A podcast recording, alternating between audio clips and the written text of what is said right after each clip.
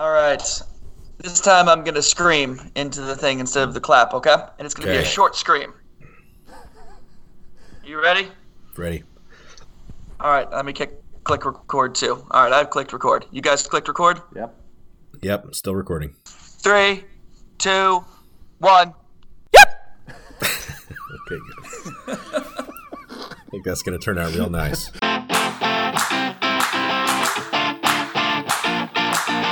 On today's episode of the TV Yearbook, we discuss science fiction plagiarism, Mike Tyson's Punch Out rules, and that this show actually won Emmys. So don't touch that dial. The TV Yearbook starts now. Hello, hello, and welcome to season two, episode five of the TV Yearbook, a podcast about the best and worst episodes of iconic television shows. I am your first host, Greg. And I'm your second host, Dom. In each episode of the TV Yearbook, we pick a popular TV show from the past and use the internet to find its best episode and its worst episode. Mm-hmm. Then we'll discuss and provide analysis of a certain quality, a very certain quality, of the two episodes of the past through the lens of today. And just like your high school yearbook gave superlative awards such as most likely to die in a knife fight and least likely to have major death anxiety and spend his or her life savings freezing their brain in a capsule next to Walt Disney. At the end of our show, we'll give our superlative awards. That's oddly specific. Yes. Did you read James's yearbook? No comment. That's right, Dom. And I am your third host, James. In season two of the TV Yearbook, we've been looking at sci fi shows from the late 80s into the 90s. Our show today ran for five seasons, starting in 1993. It set the bar for makeup and hairstylings and visual effects at the time and won multiple awards for it. It spawned multiple spin offs and made for TV movies. It also was one of the first shows ever to employ long form story arcs telling a coherent, that's in quotes, five year story over five 22 episodes. Our show today is Babylon 5.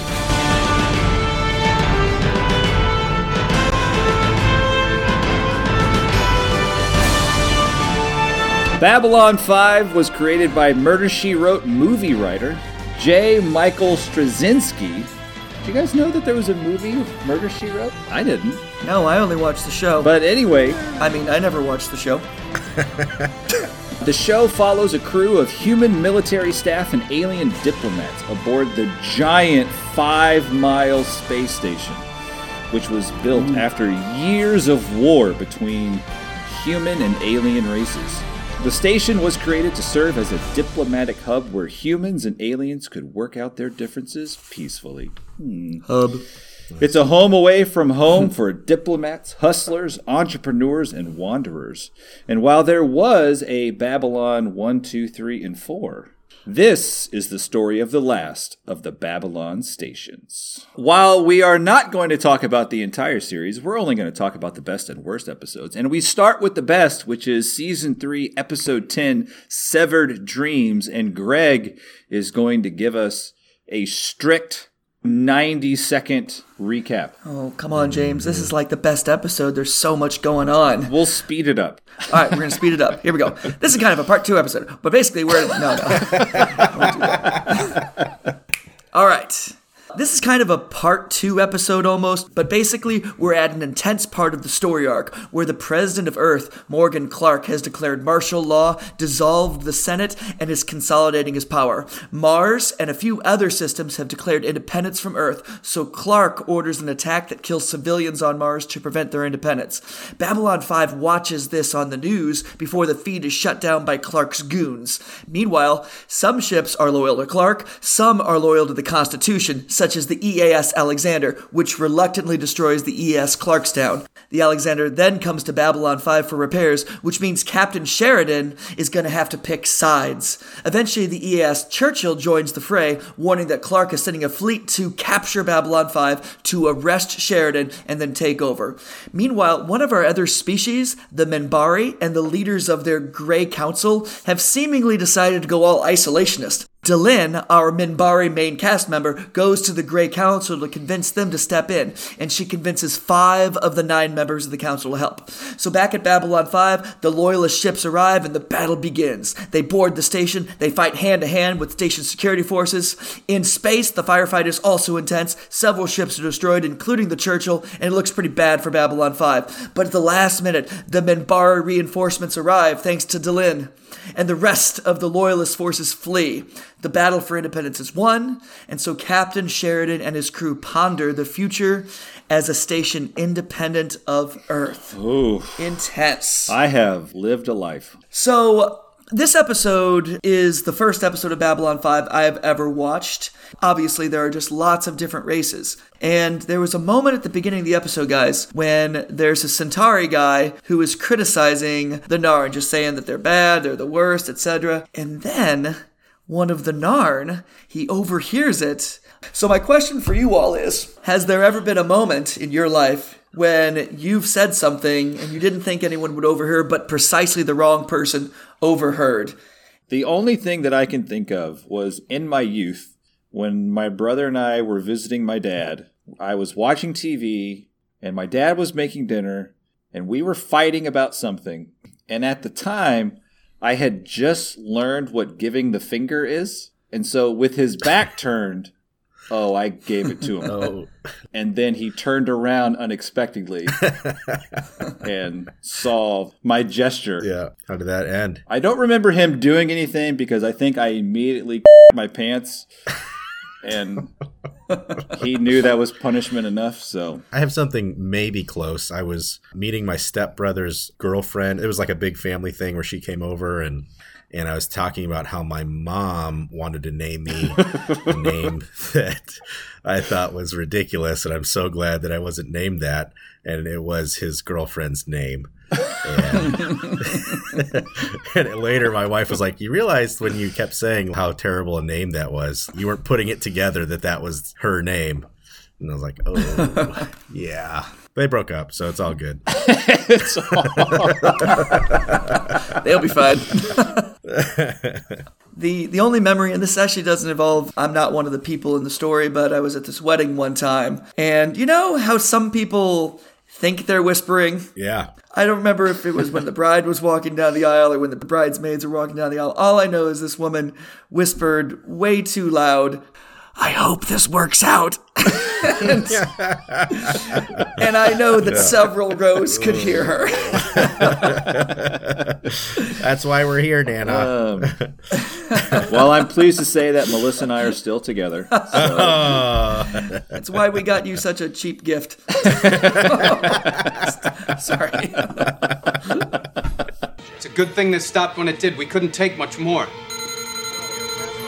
Oh In that opening, one of the opening scenes, we had an actor named Bruce McGill. Oh, Bruce McGill is awesome. As Greg pointed out, like this is kind of the ending of a of an arc, a two or three episode arc, where a bunch of Pro uh, Clark and anti Clark forces, really. Clark being the dictator, the Emperor. Mm-hmm. the emperor. Thank you. So Bruce McGill like, apparently was asked for by name. Really? Yeah, by the creator. Except he said, "Get me that McGill guy," because there there was another McGill guy named Everett McGill who What? had a, a body of work which I was not familiar with. But he's kind of a s- he has a stronger jaw. He's thin, and he's he has a very strong jaw, and he's kind of a kind of a a villainous look, but And very that's who the creator wanted. And that's what he wants. So this, so Bruce McGill shows up, and he, who had been, he thought asked for by name, and so apparently there is some like hmm, confusion around this. But to me, this is the beginning of many, many, many more criticisms to come uh, that I have. But I wanted to to put that out there as a little speck of, of research. They made the right choice, though. Like Bruce McGill, of all like minor character actors in Hollywood, he's top five. Oh, I, I love his voice, and I think he's just outstanding. So he showed up. They thought it was a mistake. It was the best decision they ever made. I remembered Best. him as the sheriff in My Cousin Vinny. Oh, he was. Oh, he was. Yeah. And he was phenomenal. He was phenomenal. He's awesome. That is one of my favorite Southern judge related comedies of all time. One of my top. Well, as we get into the opening theme, after they set the stage, I remember when we were first planning this season, I kind of assumed that this show was just going to be kind of a copycat of Star Trek The Next Generation. But this is not a copycat. But I like the the intro where they kind of give the history of what's going on. But I really liked the introduction with all the pictures. Yeah. Normally it's just the names, but this like they put pictures. And I noticed this one guy, Jeff Conaway. Mm-hmm. He wasn't in this episode. He wasn't in the worst episode. We never see him in any of these episodes. And I absolutely thought that he was Jake Jarmel from Seinfeld. Oh, The guy who gets hit by the car and Elaine stops for Jujyfruits. You know that episode? I do. He also Okay. has the glasses that are really enviable. Exactly. So I looked up this guy, Jeff Conaway, and he's not Jake Jarmel. They don't even look remotely close to each other. but I also noticed that Jeff Conaway starred in an early 80s show called Wizards and Warriors. Sounds familiar, but I can't. I'm It not sounds placing like something that you would love watching in 1991, I James. did. Well, I'm going to tell you, one of my favorite characters of the show was a character named Prince Dirk Blackpool. He was played by an actor named Duncan Regehr, No, who was also Ronin. no, it. So are you serious? Yes, Come on. James. Ronin from our Star Trek The Next Generation. Everything comes back to Star Trek. I I disagree. I mean, I, the opening did not have me at all. you didn't like the pictures? I thought it was forgettable. It was fine. Dom? It was fine. You didn't like it when they nodded at you slightly in their pictures. It looked like Fox's NFL beginning of the game where they're they're blinking at you in a weird way and I don't I don't need it. Would you have liked it better if there was a robot dancing while they were doing that? Our family hates the robot. Anyway, I had to get the Ronin connection in there. Madness. Total and complete madness. One of the things I thought was hilarious as this episode opens, it, it looked to me like Zoobilee Zoo, that show. I don't know if you remember that. I think it Never was heard of 80s into the 90s. People dress up as as animals with really horrible costumes. It's really worth googling. Is it? How is this show a ripoff of Zoobilee Zoo? There's too many types of alien in the show. I like you said, maybe they won some awards. No, not maybe. They did. But fine. they won multiple Emmys and other lower tier awards for makeup and costumes and hairstyling and visual effects. The next shot we see these these ships. They are in the shape of the X-wing. I mean, they have some slight differences, but They're did Star you guys? Furies. Yeah, I but mean, it's an X-wing. They don't look like an X-wing. Rip off city. No And one then- would look at that ship and think, "Oh, this looks exactly like an X-wing." My son watched it with me. I did not influence him at all. My my daughter comes in and said, "What are you guys watching?" He's like, "This weird show where they're trying to pretend to be Star Trek and Star Wars. Look at that X-wing." He literally said exactly that. Well, it was in the shape of an X. I- I'll give you that. Okay, it was in the shape of an X.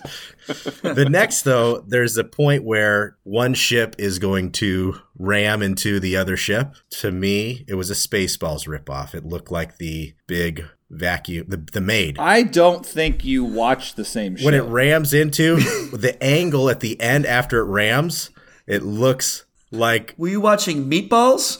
this could be this could, no Well, before we keep moving on, this show was successful. I mean, it went for five seasons. Yes. That's a bar of success do you know how they did that by making episodes worthy of five seasons. no by continuing to say here's our budget and continuing to every year coming in under budget and they went back to the studio and said look we're doing so well we can keep going we're not losing money and they said okay Oh, so Okay. you're criticizing them for being good stewards of their finances. I No, I I am see. saying no. I'm not. I'm not criticizing that, but I think is You're definitely holding it against them. well, that is how they kept going. I'm not holding it against them. I'm I mean, explaining why what- it wasn't canceled after the first season. Let me say this Greg and I made a very under budget TV show in college, and we Oh. did not get picked up for five seasons.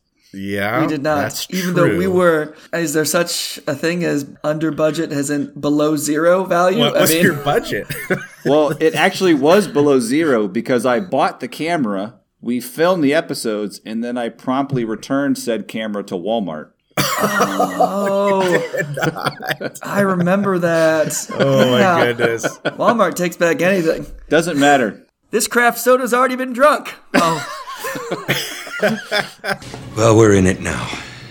I didn't know, Greg, that Fanhead at the beginning was a Centauri. so I, I had to go look up what the Centauri was. And I went on a fan Wikipedia page, and I've got to say, this is the most extensive thing I have ever seen, which to me gives credence to the strong following that this show has. So, a fun fact about the Centauri is that the males have a six tentacled genitalia that can stretch for several feet. Oh. and I'm just going to say, you don't get this kind of storytelling depth in Star Trek The Next Generation. Well, Star Trek is wonderful because it has a mo- more of a subtle storytelling. It, it leaves more to your imagination. But the fact that Well- that's even a thing that's just in the show. do you have an octopus in your pocket? He's gonna show me where my heart is. And maybe I'll show him a little something too. So Delenn ends up going to the Grey Council of the Minbari, asking for help, and she gives this scathing speech. The speech is too many words. I glazed over. I can't bring myself to believe that this speech that she gave broke up a council right, an ancient council. that has survived for thousands of years. It's ridiculous. I did a little deep dive into the Babylon 5 Wikipedia article just to kind of check out some stuff because I had the same question, James. And in bottom line, there's a lot of background in all of the episodes about tensions within the Grey Council because there's all sorts of different like it's a caste system in Minbari society, and so each of the like of the nine is coming from a different caste. So uh, she took several of the casts with her, while all of the remaining ones were of a different caste. So these tensions were already there. So that's how they explain it. But like this Grey Council scene if you're interested in filmography, if you're interested in directing, the, the camera work in this particular scene, I think, is phenomenal. If you ever watch The Lion King, there's this great moment at the end. and I know it's a cartoon, No, it's both. I know it's lions. Other than cartoon and lions, The Lion King and Babylon 5 are pretty much the same story. I've always said that. I've always No, but what happens in that movie is Simba and Scar like circling each other, and the camera is like going around them simultaneously.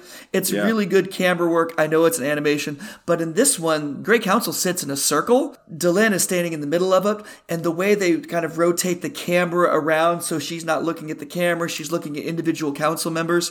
It is phenomenal cam- camera work. Yeah. It reminded me of of Merry from the Two Towers. And when he's talking to the to Treebeard in the trees, he's like, "You're a part of this world, aren't you?" Oh, yeah. And that's what she's saying to the Minbari Great Council. She's like, "You're a part of this universe, aren't you?" aren't you? well, I mean, again, there, there's another ripoff. There's a couple of ripoffs here. I mean, one, I disagree. Uh, the camera work, I think that that was standard. Show me another episode where they have good circular camera work like that. How many shows with rings of bag-headed people with bags over their faces, which is another ripoff, by the way. They ripped off the Scarecrow character from Batman with the face bags. All of these. Why? Why are these? Why is the ancient, most wise and superior race? Why are they covering their faces with bags? I don't well, how is it a rip? How is it a rip off from from Batman? I just the visual, the look. James, don't you see what Dom's saying? In Batman, someone puts something over their head, and in Babylon Five, someone puts something over their head. Not just something. It's it's a, a thatch. What is that? What is that? the, but the material, the material looked Burlap. burlap. Thank you. It's Which burlap. Let me let me ask this: Which Batman are you referring to? the comics through all Batmans where Scarecrow the villain shows up. It's this it's a scarecrow face. They're not scary obviously. My point is this. The- this is a mishmash of things that this one creator likes to do and he's trying to make it all fit and there's just too much going on for me personally. I think Dom is correct in that this is a little bit harder to follow because I watched the episode just fresh. I do nothing about it at all, and I watched it and I was confused. I mean, I will admit that. And then I had to kind of look into it a little bit more because I needed some more contextualization. I had to have that to make this work. And I would say, if you want to call that a weakness of the show, for new viewers, I would absolutely agree with that. This did feel like there were a few more aliens, and those alien worlds had a much more deeper storyline. So, I don't know. I would say I agree with Dom on the facts of it, but the opinion that it makes it like bad, I would probably more disagree with that. Fire in the hole. Repeat, fire in the hole. Well, after Delenn gives her speech at the Grey Council to urge them to action, we get another lackluster speech back to back. It's when the captain is calling his dad as he's getting ready to go and fight for independence. And I was struck in their call. He asks his son, What is the first lesson I ever taught you? And my first thought was, Who does this? like, like I really sat and thought, what's the earliest thing that I can remember being taught by my dad? And it was, it's okay for hair to grow there. That's your first lesson. That's the first thing. The, I should say it's the earliest thing. The earliest maybe not thing. the first, but the earliest thing I can remember my dad teaching me. My first earliest teaching lesson from my father was if you don't wear your seatbelt, you're an idiot. I would say it was not a verbal lesson uh, by my dad, but see, my dad loved to ha chew tobacco, and what he would do is he would chew the tobacco, suck out all the tobacco juice basically, and then take the chaw out and then roll it up into a little ball and put it on like the table right next to his chair. And when you do that, it looks a lot like raisins. And I loved raisins, and so one day, uh, I don't need to finish the story, but oh my gosh! And the lesson's clear: Greg. never eat random raisins. I mean, that's just. Never eat random raisins. And to this day, I rarely do that. just Oh my if it's loose raisins, I'm immediately skeptical. I'm glad you brought this up though, James, because I found that incredibly cheesy. The line was Never start a fight, but always finish it. the second they said it, I was like, this is going to come up later in the episode as some kind of rallying cry. And of course it was. We're 200 years in the future. I just found it like, really? That's what you're going to do here? Nah, I mean, it pass. was- I agree. It was cheesy, but I was more struck by they're having a conversation. They're giving their almost their last goodbyes. No, I love you at the end. That's what masculinity has uh, uh, the future to look forward to. No thanks. Come on. He's a well, he's he's he's a hard man, the captain's dad, because uh, the same actor in Seinfeld is the is the farmer that shot a shotgun at Newman because he was making out with his daughter. Oh, is it really that same guy? It's Ron Howard's father. That's the actor. Is it really? Yeah, Rance Howard. I hear a lot of rances. Your mother doesn't like to think about it. You know how she is. the entire backdrop of this particular season in this particular arc is is pretty much the coup. We have this President Clark who has pretty much eliminated democracy. He's eliminated the Senate. There are people who are rebelling. It had some similarities to Star Wars when Palpatine dissolves the Senate.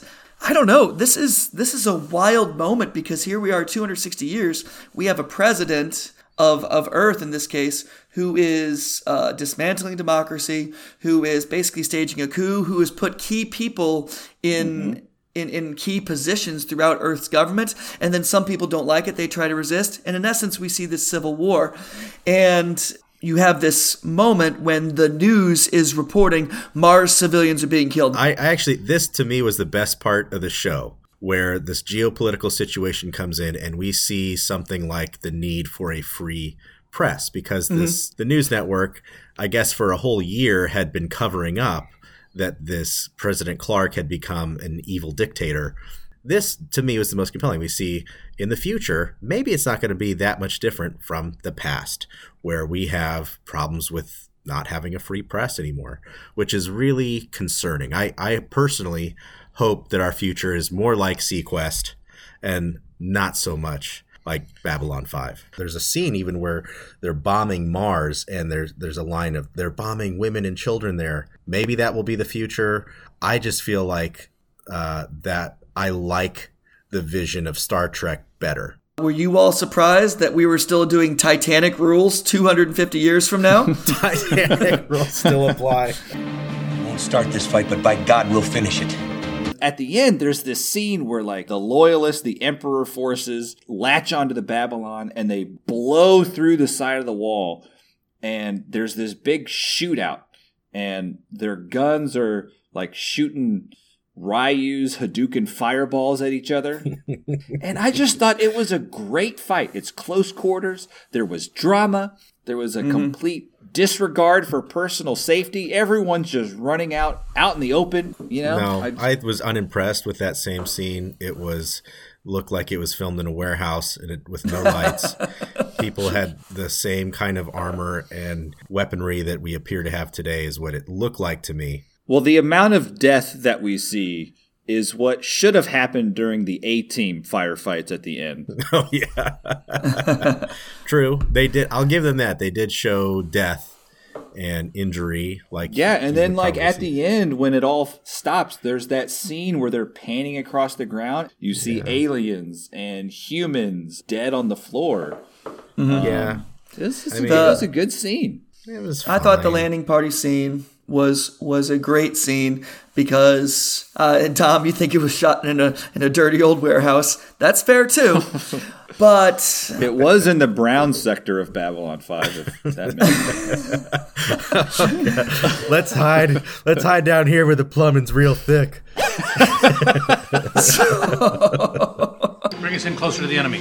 How close? Right down their throats.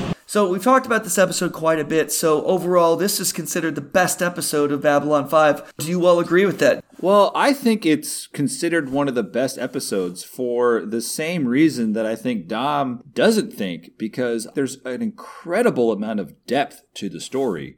And I think that's one of the things when you first watch it. Yes, it is difficult to jump right in. We are in the middle of season three, in the middle of a giant story arc where it has a ton of characters. I think that's to its credit and not something that should be held against it. Well, I, won't disagree with you that there is a, a deep storytelling element happening here, and that my confusion and my distaste for the episode is colored by that. But I think you can be a good storyteller and have depth to a story. I don't think this episode accomplished that. I thought the acting was poor overall. Yes, the captain was good. I agree with you there. I thought the story was difficult to follow. Uh, again, I'll give him a pass on that. I thought the makeup and stuff was cool, but I would I just had difficulty figuring out and remembering who was who in the middle of the story. Again, that's hard. But the main character that I'm able to feel something for is the captain. And in that scene with the father, you said yourself that should have been the best part of this episode, and they they laid an egg. Well, I said it should be a good. I didn't say it should be the best part. I said was it a- should be the best part. I believe it should be the best part. You said you were disappointed. Okay. Yeah, I was disappointed that it wasn't stronger. Yes. Yes, it was disappointing. The main person that we feel the most for is the captain in this episode. And for a, for a futuristic science fiction show, every time I'm going with Star Trek. Well, first off, the theme of this show and the way that it's constructed is nothing like Star Trek The Next Generation. Star Trek The Next Generation is episodic. You can jump into the middle of Star Trek The Next Generation and understand what's going on. And you can't do that with this. And I think it's something to the credit that this really was one of the first shows ever to, before they even started creating it, they had their story. Like this was going to be a five year story, and no show has done that. Long form storytelling is the norm now, and Babylon 5 did it first. And I think that's something to its credit. If I may share my thoughts, and I will share them briefly because you all have said a lot, and very passionately, by the way.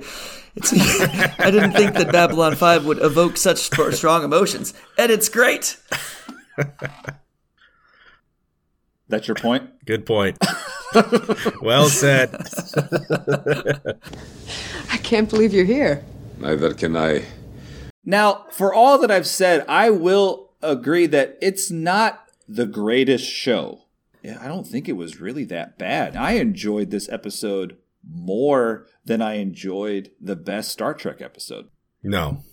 I did not like the Star Trek episode, but this this was hard for me to watch. Ooh. I, let's take a breath and get into the worst episode. Well, before we look at the worst episode, Greg, you are enjoying a soda. I am. Tell us about it, please. Fantastic. Last time for our episode of The X Files, I had a Jarritos fruit punch. and this time I have Jarritos pineapple in honor of space. Doesn't make sense. Yeah. Honor of space. Well, the the Babylon Five kind of looks like a pineapple. That kind of works. Let's you- say that. And I will most definitely tell you how the Jarritos pineapple went. It's gone. It's been gone for a very long time.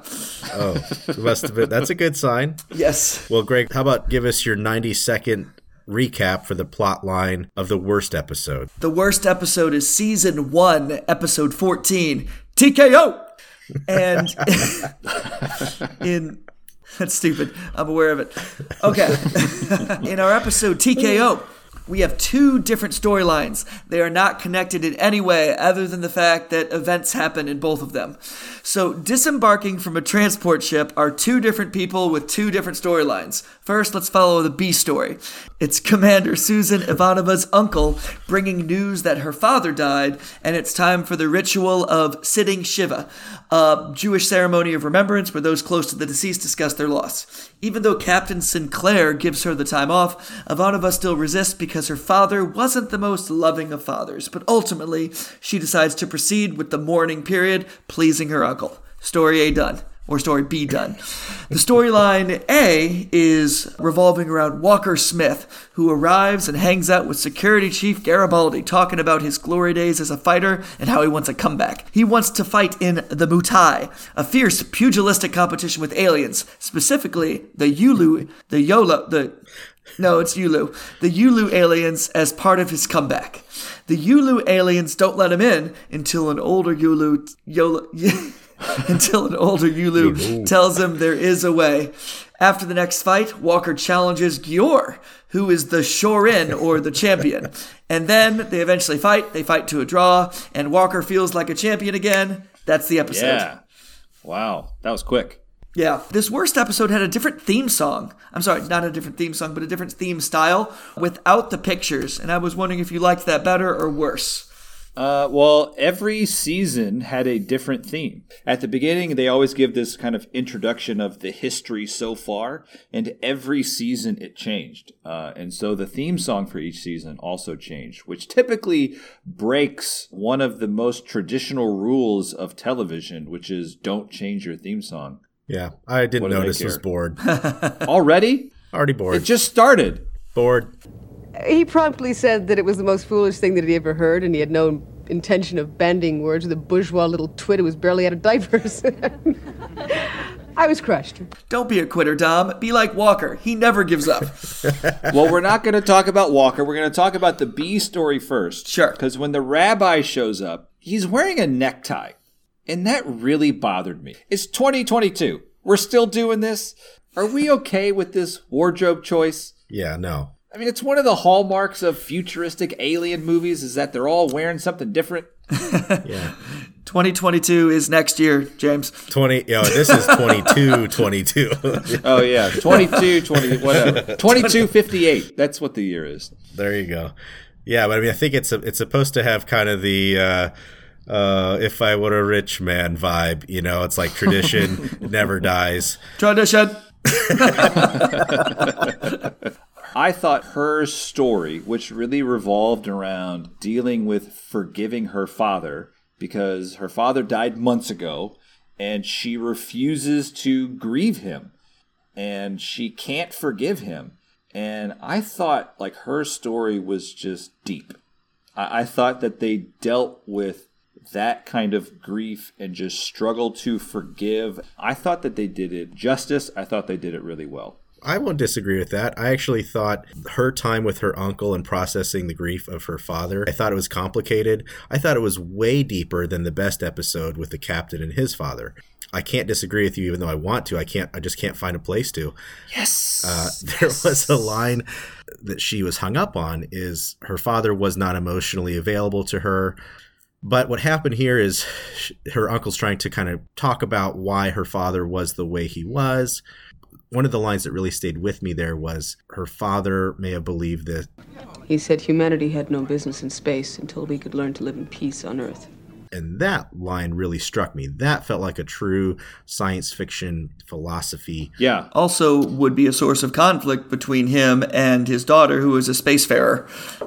Exactly. Yeah. Exactly. Yeah, this was a family that not only did her mother um, commit suicide, but also I think her sister was also killed. So there was just a lot of death in her Tragedy. family before she left to to join uh, whatever the Earth Alliance, um, I think is what it was called.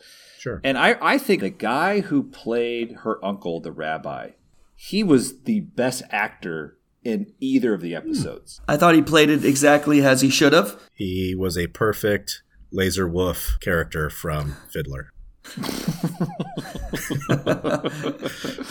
well, I'm gonna t- I'm gonna take the win that Dom agrees with me. That's a great episode. We're just gonna stop talking about Susan, and uh, we're gonna go to Walker Smith. Yes. Okay, so the opening scene, we meet Walker Smith is his name. Fun So fact: Walker Smith is I, I looked this up. So Sugar Ray Leonard, Uh-huh. the championship boxer from the '50s, his real name No. Walker Smith. Oh, really? So that's Is Sugar the Ray tie-in. Leonard that old? The 50s? Or I'm sorry, not Sugar Ray Leonard, Sugar Ray Robinson. Ah. Ah, Sorry, I That got ahead sounds of better. myself. That Sugar Ray better. Robinson. A lot of sugar in boxing. It's a Too much very sugar. lot of diabetes in that sport. But anyway, so I very sad. appreciated that little little nod to boxing history. just say Sugar Ray, the '90s artist. Is that who you're talking about too? Sugar Ray. oh, just full circle. How wrong can and we the get episode, here? All right, but if this is some kind of hose job, Well, in that scene where we first meet Sugar Ray, no, No, Walker Smith. in that first scene where we where we, in the first scene where we meet Walker Smith, the boxer, he's reconnecting with his old friend Garibaldi, and so they apparently have a long history. When Girardelli asks him about where he's been, he said, no, but I'd still like to hear it from you. Long story and a wet one. and I was like, "Is that a phrase I don't know?" I had to like call my wife and to say, "Is that something that people know about that phrase?" She's like, "No, I, I don't know that phrase." Well, after after he tells him his long and wet story, Walker Smith he goes to the Muay Dojo to talk with the Muta Do. This place is only for Mutare. Go. Relax, ET. I'm looking for the Mutado. He's the uh, guy who's in charge of the fight. When they walk in, again, great makeup all around. And I will say that this is another nod to the depth of their story because now we know what happened to at least one of the California raisins, Oh, which is exactly what the Mutado is. He's Oh, just my a goodness. giant uh, raisin out of its box. Greg, don't you dare eat it. should not surprise you that I was not a fan of the California Raisins. I love their music, but Uh, good raisins, no. Ugh. no more raisins. I mean, okay, but help me out here. This is a martial art MMA. that is yes. developed by some other alien race, has nothing to do with Earth, and it just so happens to be called Muay Thai, which is an existing No, Muay Thai. okay, Muay Thai, Muay Thai, where you put the syllable. It's not very Thai, It's a rippy offy. I suppose. I don't know. But Walker Smith gets warned that this is not a normal fight.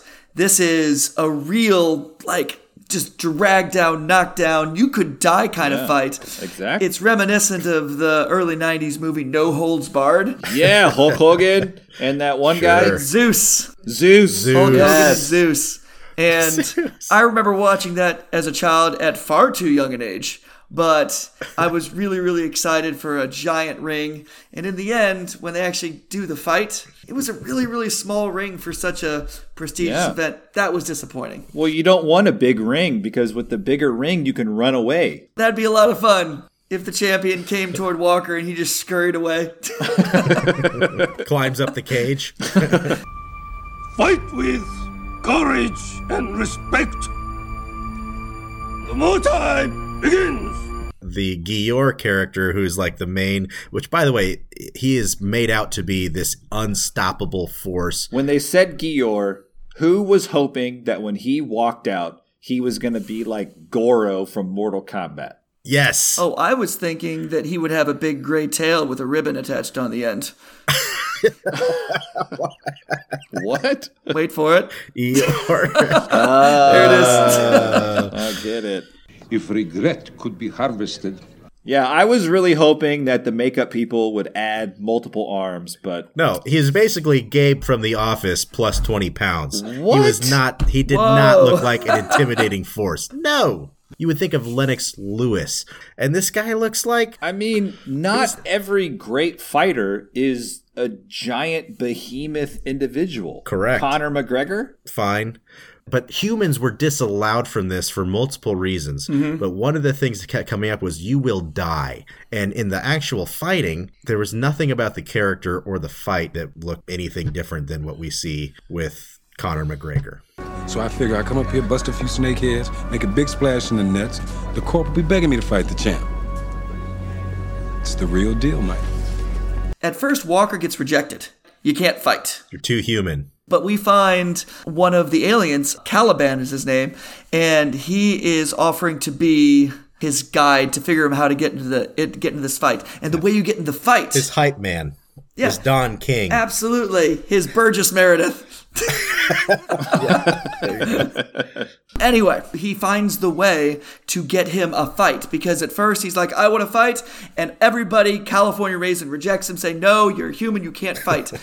and the way he gets to fight is after fight number one and the, and the first alien dies and the champion is there. They ask the question of the audience, Is there another challenger? And Walker raises his head and says, I will challenge. But Gyro, Euro, Eeyore, E- Gior, Gior. Yeah, Gior. Gior. Gior has to accept, and there's this moment of tension. Is he gonna accept? And I thought it would have been a lot of fun if he just looked at him and said, no, and the episode ends. And that's just Fade to black. and fade to black. I think it would have been great. The episode would have been over. But when we get to this actual title fight, did you all think that Walker was going to win? I wasn't thinking ahead. I was kind of bored. What? For 1993? It was a decent fight. Was it like Lionheart with Jean Claude Van Damme? No. But every it was. you have WWF every single night. Better Mhm. fights there. These are not trained WWF wrestlers. Well, maybe they should have been. oh yeah. I did notice there were a lot of punches to the face. There were. It is impressive in the realm of Hollywood how many punches an individual can take to the face and still stand. I didn't know the rules of this fight, but the episode's titled TKO. And within the first 30 seconds of the fight, Walker goes down three times. And I'm like, all right, that's it. Over. But then the fight kept going, and I just thought this Yeah. episode title became bogus at that point. If you fall down three times, you're out. Yeah. TKO. I don't think that's a rule. I think that's a Mike Tyson punch out rule. Well- I don't think that that's a real. Well, don't rule. you seem like an idiot because I don't know anything about boxing.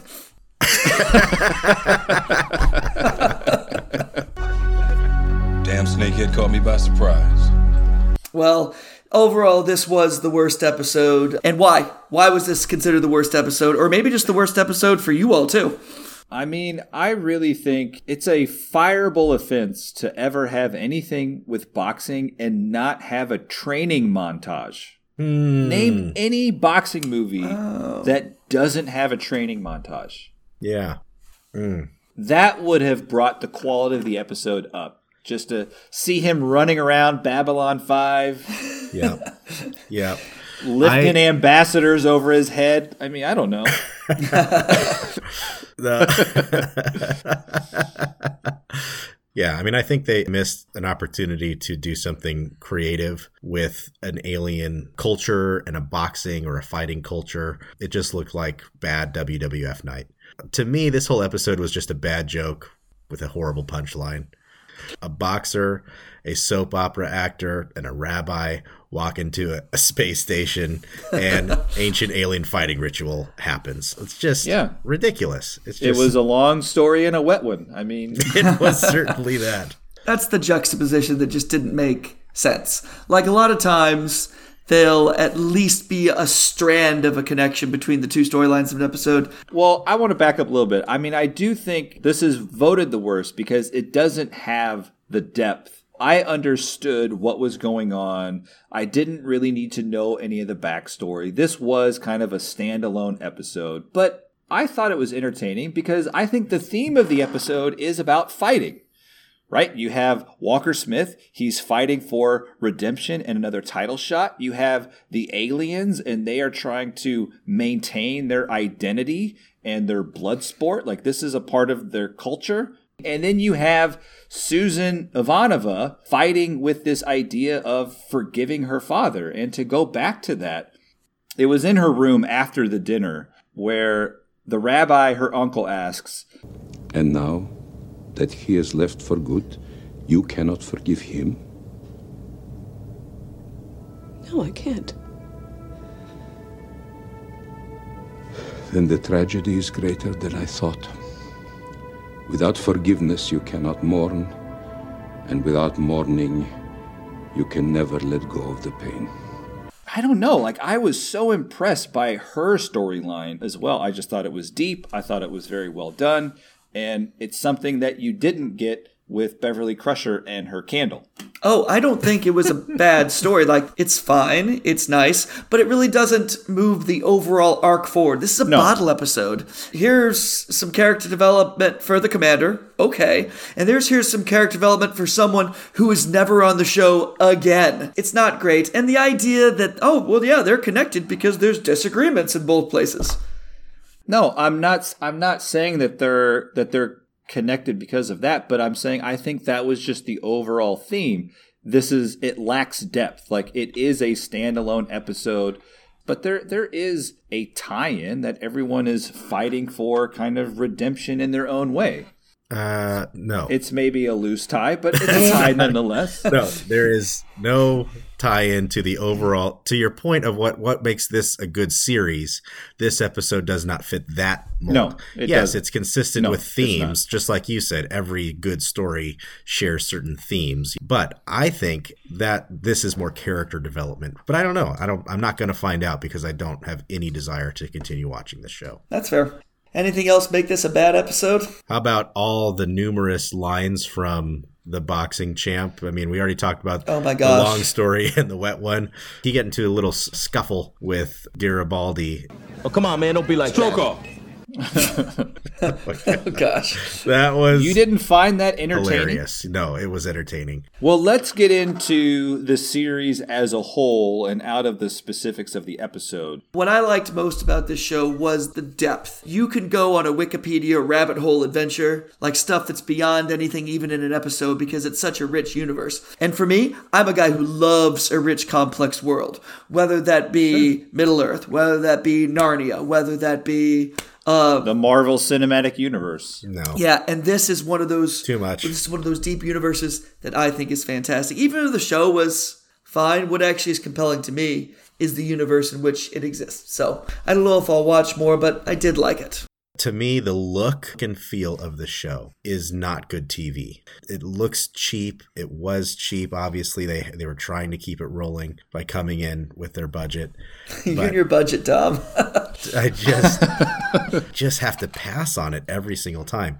Now, after I finished the episodes, I wondered if this is not really a sci-fi show. And I know what the internet says. Please don't send the hate mail or send it. I don't care.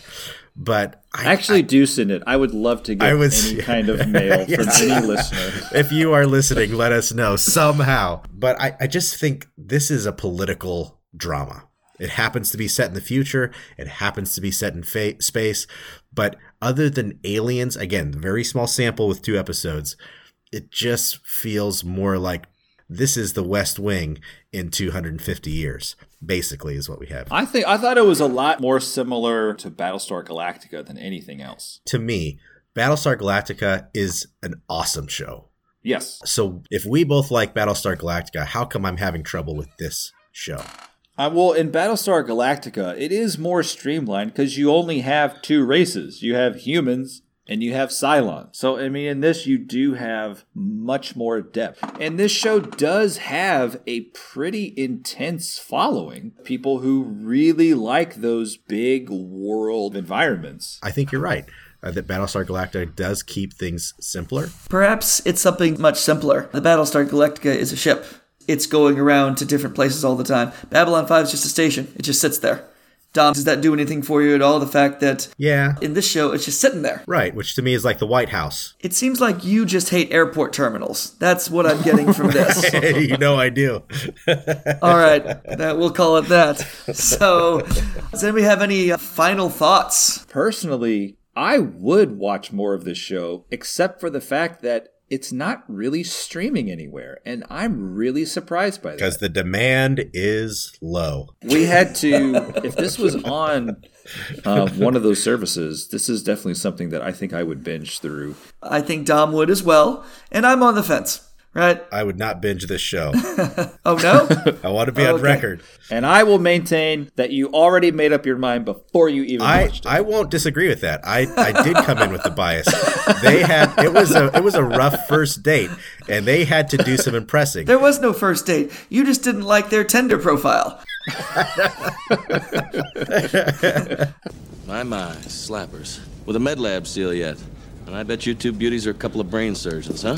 I do have to know why did this show get five seasons and seaQuest barely got two? well, this show actually won Emmys. Okay, good point. So I guess I feel like James. I know you don't love Star Trek.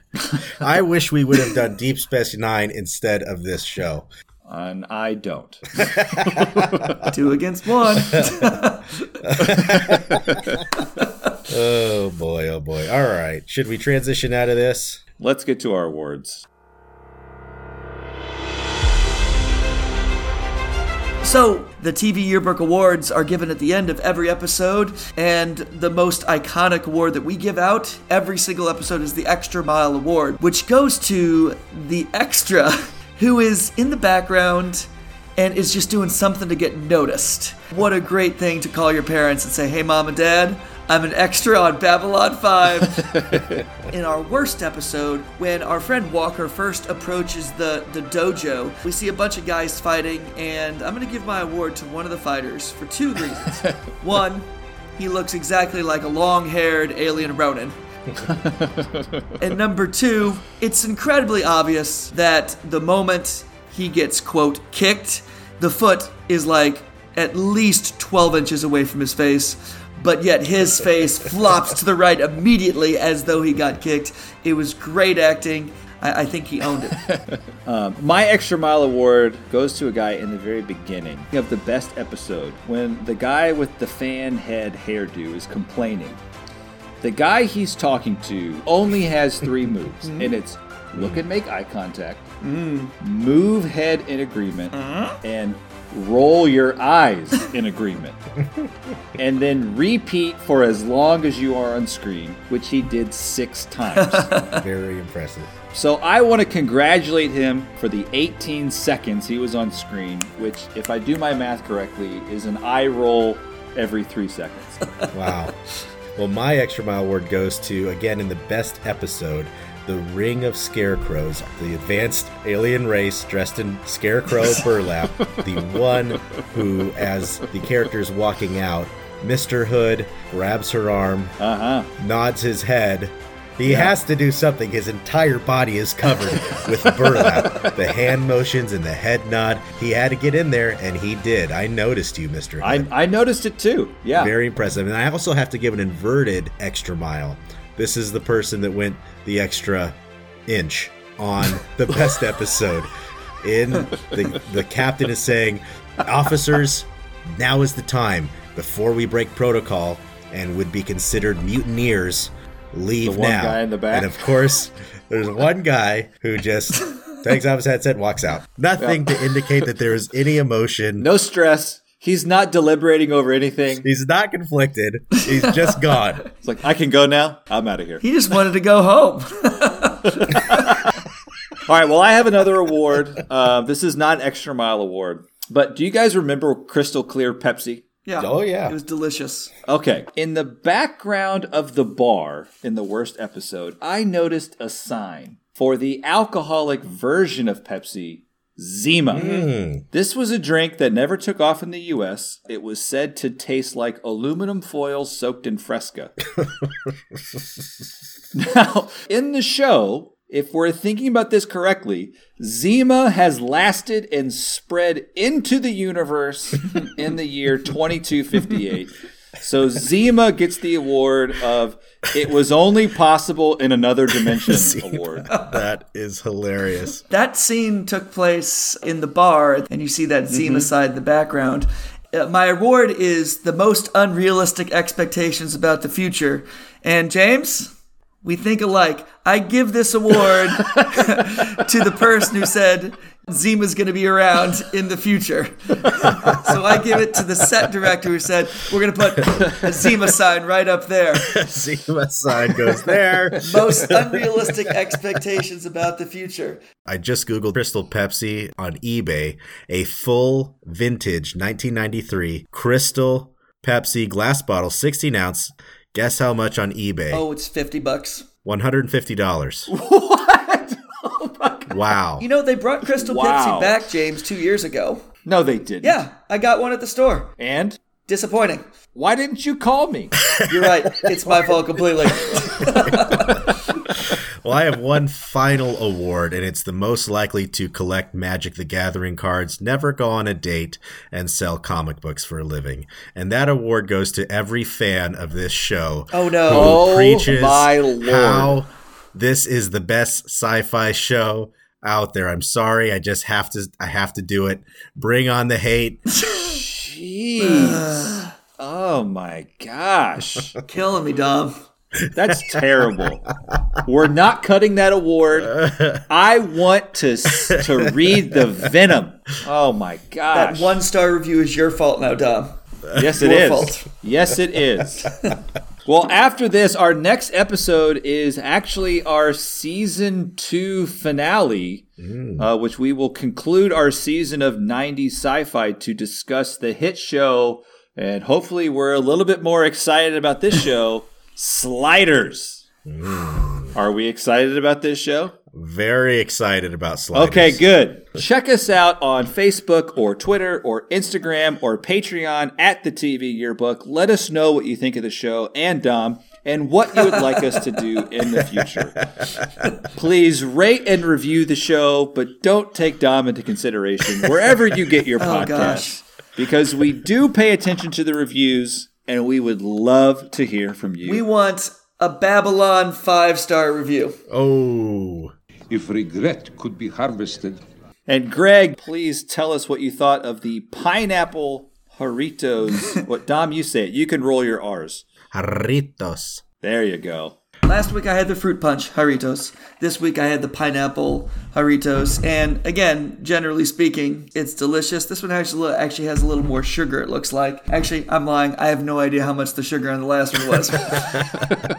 However, if I want to compare this one to the fruit punch Jarritos, see, you don't find a pineapple beverage very often. Like to find a craft soda that is a pineapple flavor, you don't find it very often. And I'm confused Rare. why because it's delightful. I'm a fruit punch fan, but this is better.